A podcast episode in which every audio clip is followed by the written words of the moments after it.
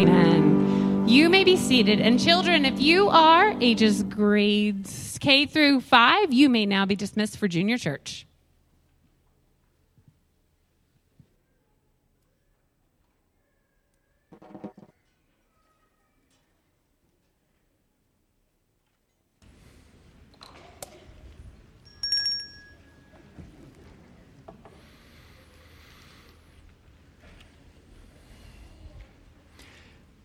In my 14 years at this church, I've had thousands of conversations with people about life, about what they're facing, about victories and failures, about suffering and healing. Thousands of conversations I've had with people about life.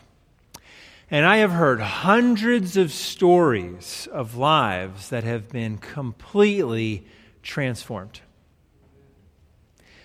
And I have never heard someone say, Pastor Dave, my life was totally transformed by something I bought at Target.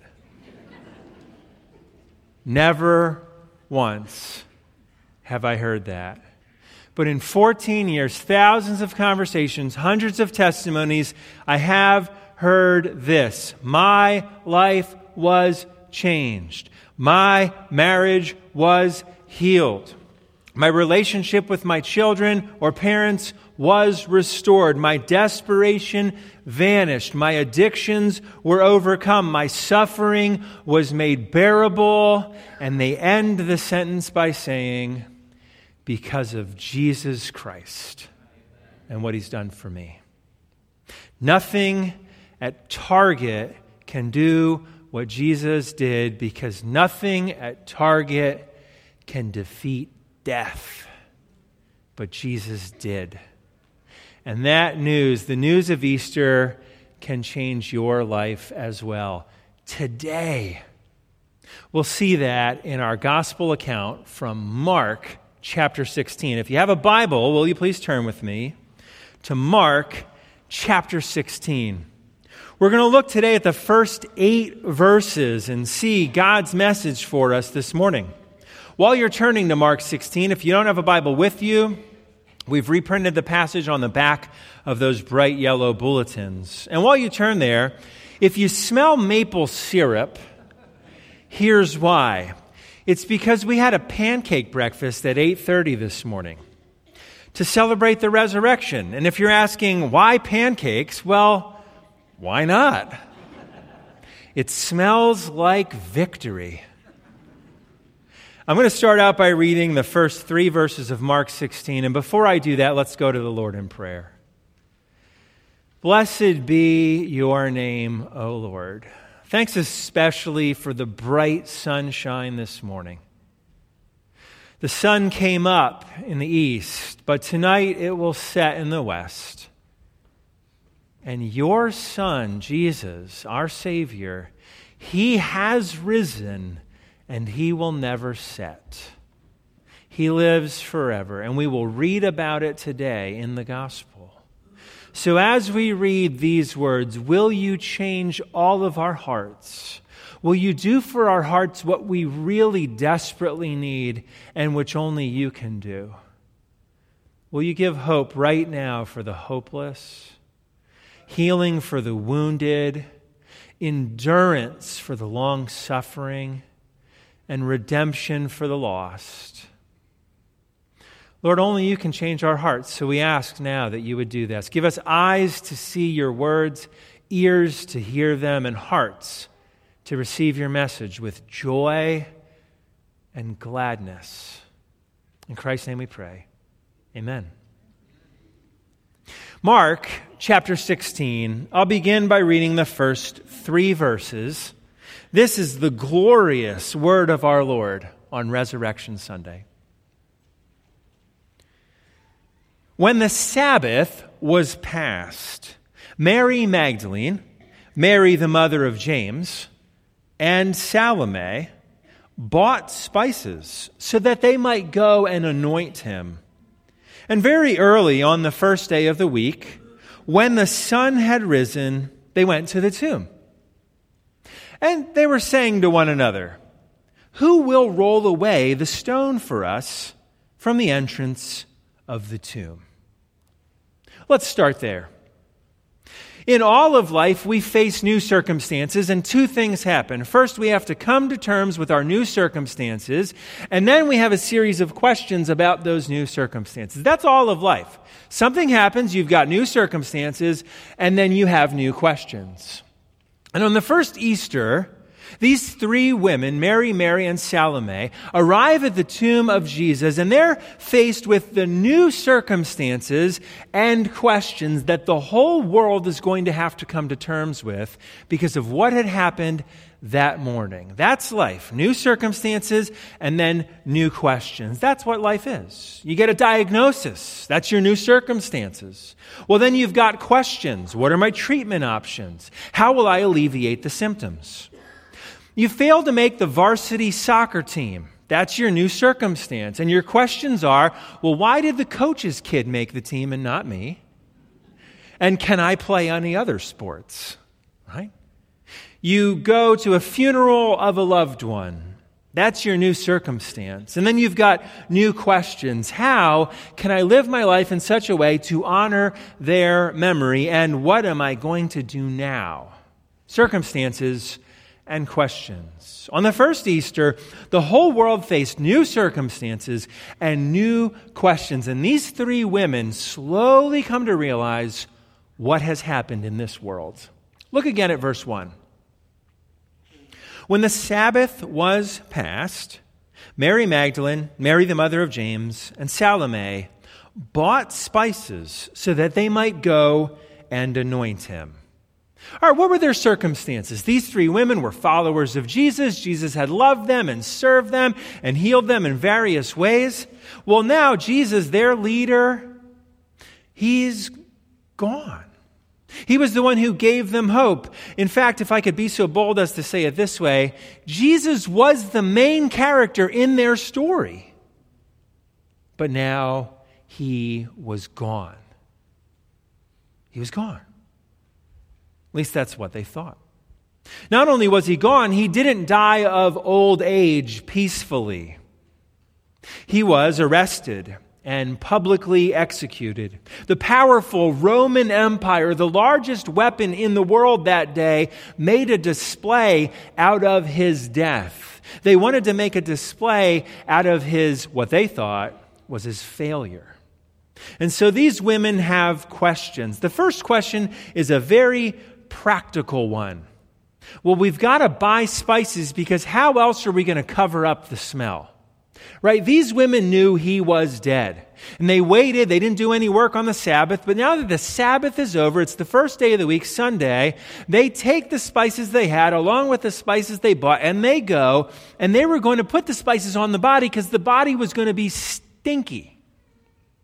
They weren't buying spices. I heard one person say this. They didn't get all those spices and go to the tomb just in case he was still dead. You don't survive Roman executions. So that's their first question. It's very practical. They're in uh, a traumatic experience. The person they followed is dead. What are we going to do? Well, we've got to buy spices. That's all we know how to do. They probably were walking with their heads hung low. And then they get to question number two. Well, once we get there, how are we going to move the big stone out of the way? Look at verse 3. And they were saying to one another, Who will roll away the stone for us from the entrance of the tomb?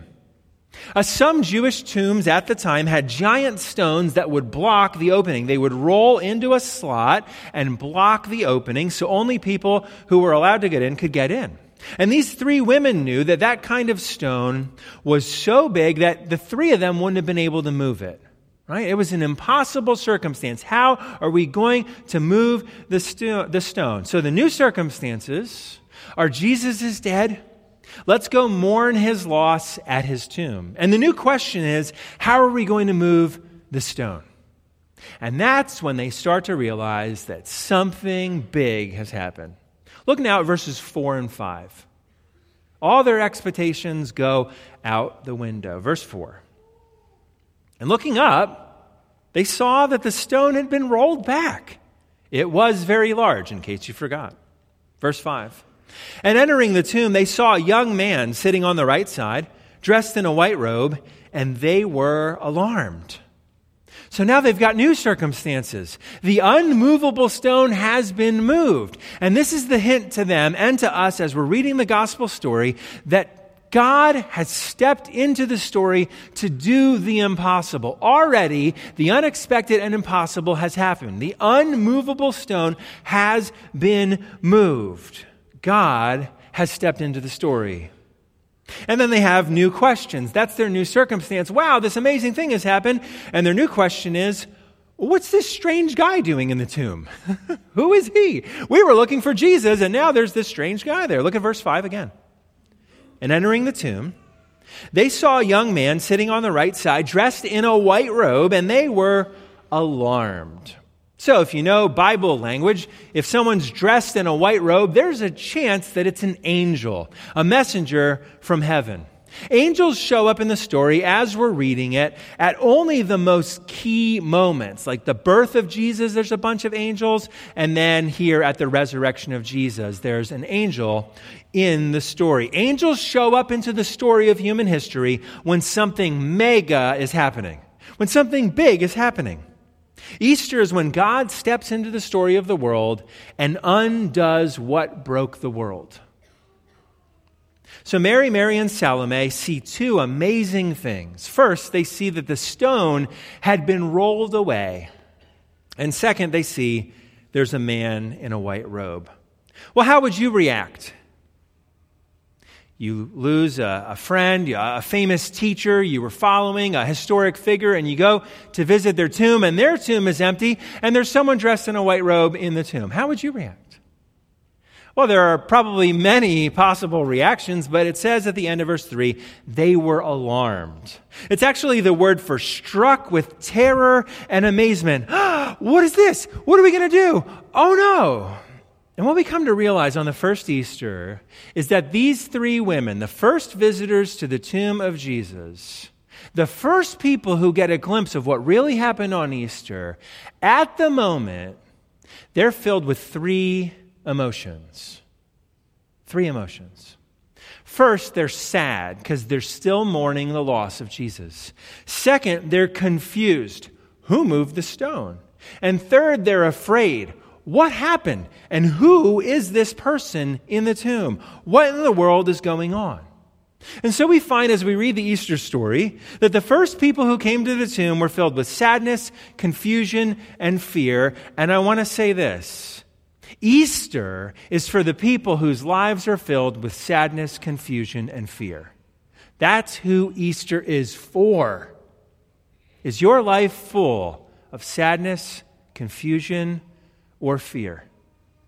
Maybe over the last two years, your life has been filled with more sadness, or more confusion, or more fear. Uh, the only people I know who absolutely think the last two years were fantastic are Ian and Ashley Robertson, Russ and Diane Bugay, Alex and Amy Cook, and John and Bev Perkins because those are the four weddings I've done through COVID.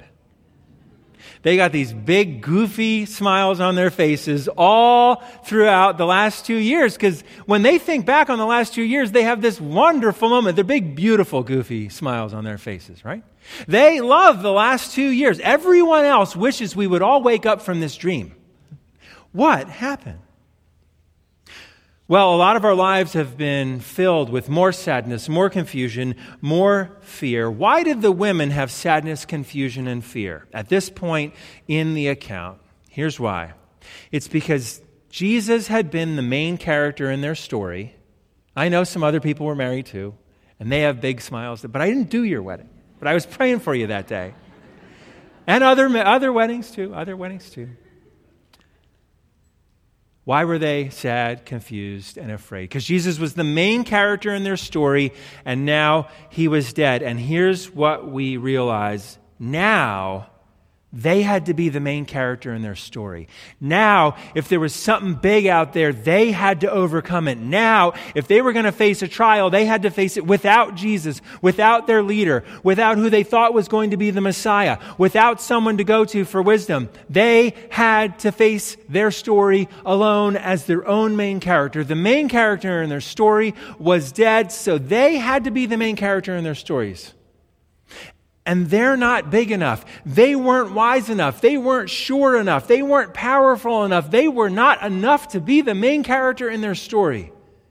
And none of us is great enough to be the main character in our story. And here's why. In every story, and your life is a story, in every story, your life is a story. The protagonist of the story has to be able to defeat the antagonist in the story, or you stop reading, or you stop watching the show. If you don't think the protagonist has any chance against the antagonist in the story, it's not a story worth living, or worth watching, or worth reading. Protagonist, good guy. Antagonist, bad guy. Let's have a little fun on Easter and practice. The Wizard of Oz. Who's the antagonist? You can say it. The Wicked Witch of the West. And who's the protagonist? Dorothy Gale and her friends, right? They go on the yellow brick road, and the question in the story is can the protagonists win against the Wicked Witch of the West? How about Frozen? Who's the antagonist? Spoiler alert Elsa, for most of the story, right? There's a spoiler alert. There's another antagonist in the story. Who's the protagonist in Frozen? Anna, the best character by far in Frozen, right? Okay, you knew this was coming. Star Wars. Who's the main antagonist that everybody thinks of? Darth Vader. Yes, I know there's a bigger bad behind Darth Vader. Who's the protagonist? Luke Skywalker. You got it. Well done. The question when you're watching Star Wars is can Luke Skywalker defeat the big bad? Can the protagonist defeat the antagonist? Every story and your life is a story. Stories are unlivable if the protagonist cannot defeat the antagonist. So let me ask you who is your antagonist? Who do you think your antagonist is? Some of us have very small antagonists in our story. For some of us, it's our parents. For some of us, it's people of other political views. For some of us, it's censorship. Or who's the main bad guy in the world? Is it global warming? Is it inflation? Is it bigotry? Is it Twitter? Is it Elon Musk? Is it Vladimir Putin? Who's the big bad in the world? Well, let me suggest that maybe you are one of the antagonists in your story. Maybe you realize you haven't lived up to your own standard, let alone God's standard. Maybe you have contributed to the evil and suffering in this world. Have you performed flawlessly? Raise your hand if you're perfect. Good. No hand. If you raise your hand, I'll say, turn to your family member next to you and ask them. Have you contributed to the selfishness in this world? Have you forgiven swiftly or have you held grudges? Have you been patient or been easily frustrated? Have you treated all people with respect or sometimes you've mocked those who are different? Have you sinned just like everyone else? What we find in the Bible is that we are one of the antagonists. So we can't be the protagonist. We certainly can't beat the big bads in our world. Can you beat Putin? Any of you? Can you buy Twitter? Do you have those resources? Can you change your parents' hearts? If you're a teenager and your antagonist is your parents, can you change your parents' hearts? Can you fix your own heart? That would be hard enough, but those aren't the biggest bads. Let me ask you can you stop evil in the world? Can you stop sin? Or can you defeat the final enemy in every story death? Can you defeat death on your own? Can you go into death and come out on the other side? The protagonist in a story needs to be able to defeat the antagonist, and so far, death has defeated billions of people. Death has won the battle every single time except one time on Easter, the first resurrection. But if you go off to college, what are you going to hear on most college campuses? If you go on social media, what are you going to see on most posts? If you read a major newspaper op ed section, what are you going to read? We're being told all the time that we have to be the main character in our story. That we have to be true to ourselves, to decide truth for ourselves, to get rid of everyone in your world who doesn't think you're awesome.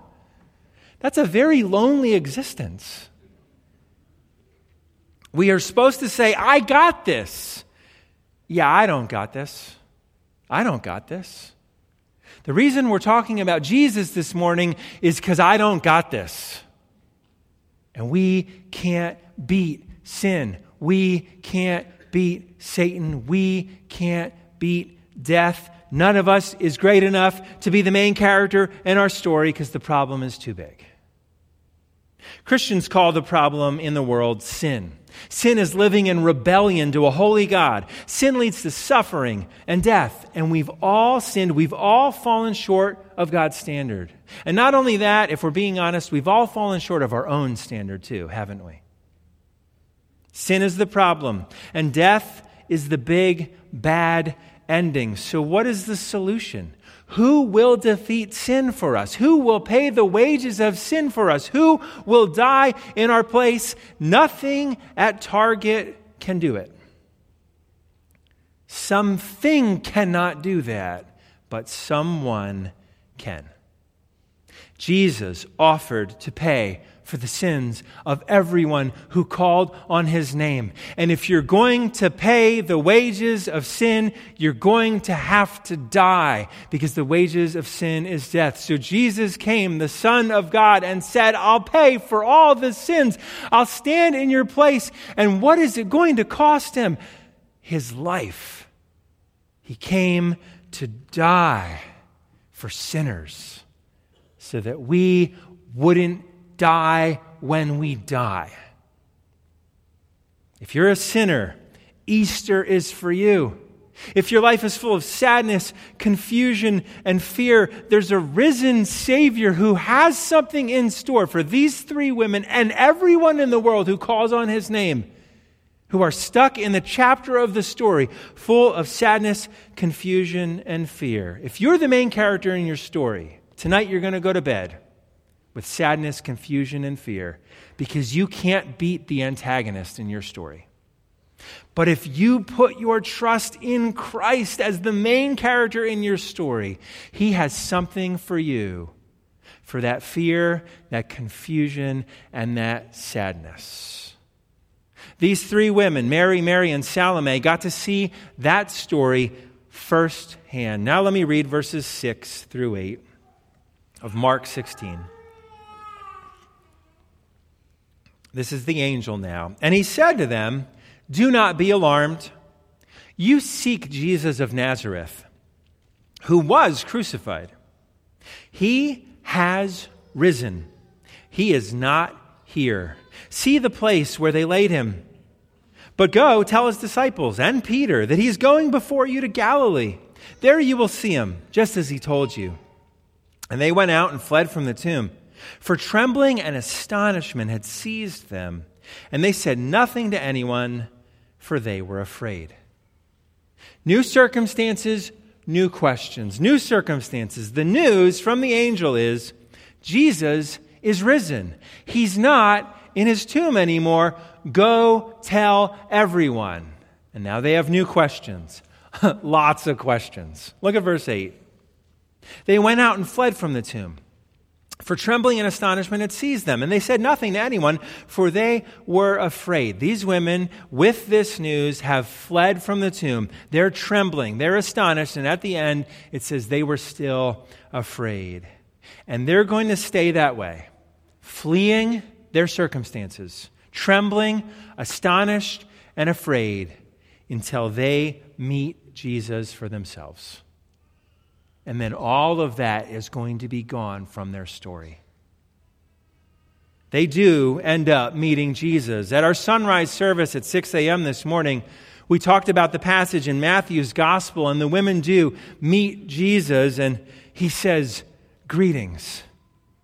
And all the fear leaves the story because now they know that he truly is alive. There was a solution for sin and death, and someone has defeated Satan. But they'll stay that way until they meet him, and we will too. Until we've met the risen Savior Jesus, we're in the chapters of the story that are full of confusion and fear and sadness. And you can't get out of that chapter until the protagonist in your story can defeat those big bads. You can't eat enough food, even though we had an attempt at it. We ate all the pancakes. You can't eat enough food to go, oh, I'm truly satisfied in this life. You can't get enough success to wake up one day and have no more fear in your life.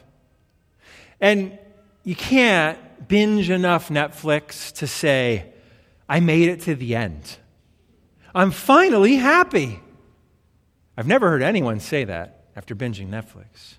The women have questions until they meet Jesus. Their questions are Where is Jesus? Well, he's not in his tomb. He's not resting in peace. He's not decomposing, right? They can keep their spices. He's not in the past.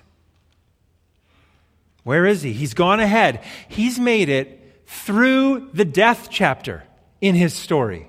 He had death. He had a funeral. And now that chapter in the story of Jesus is a previous chapter. He has made it through death to new life. He has risen. And that's why we say every Easter, He is risen. You can say it. He is risen indeed.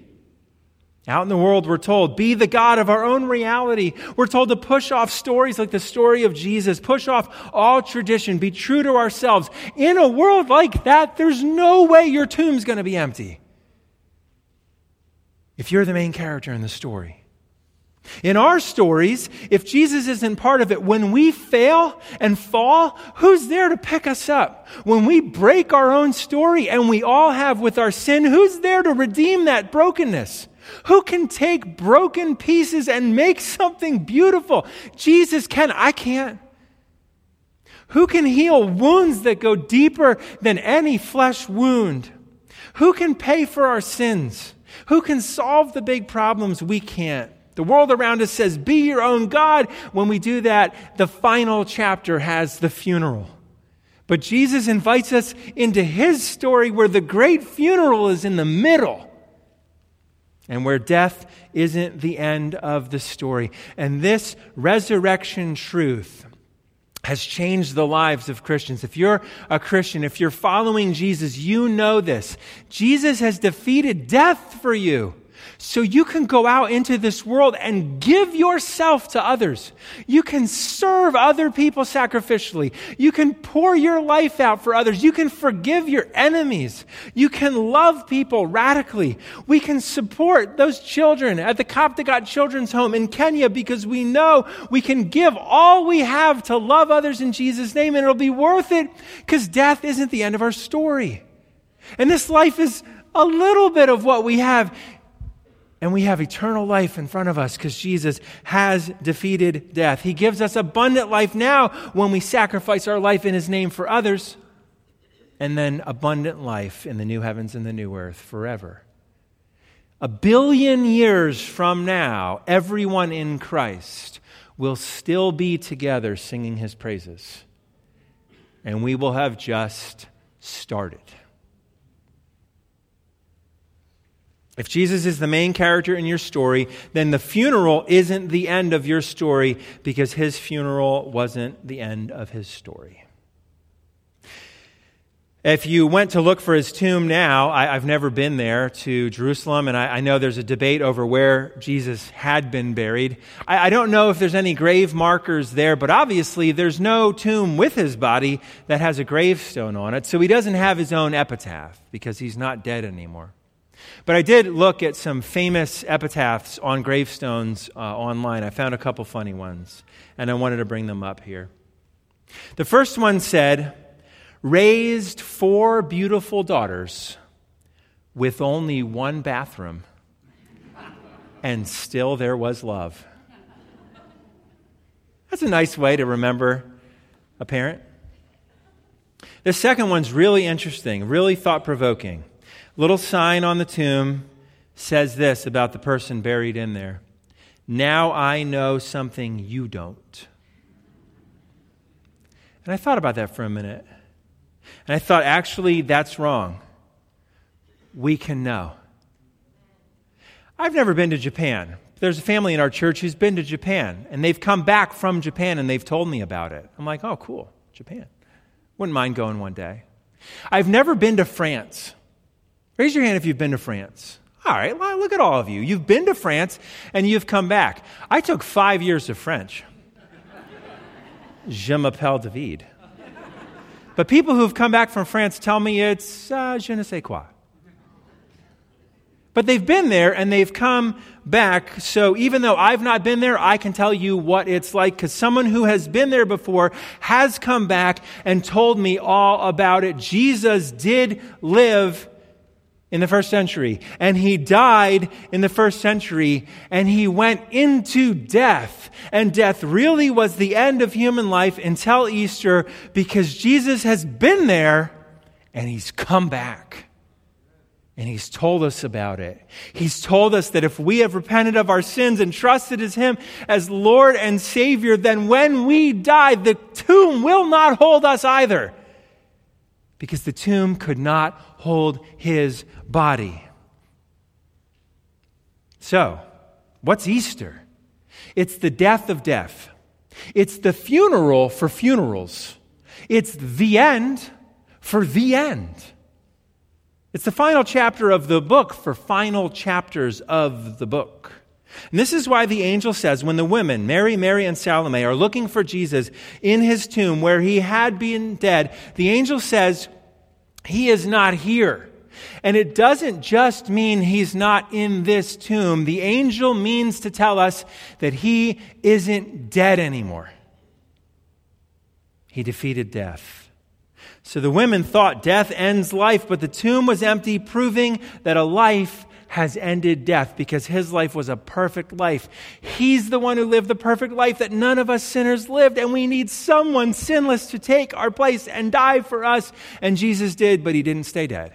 And he offers us his life so that we can give our lives for others. I've been here 14 years.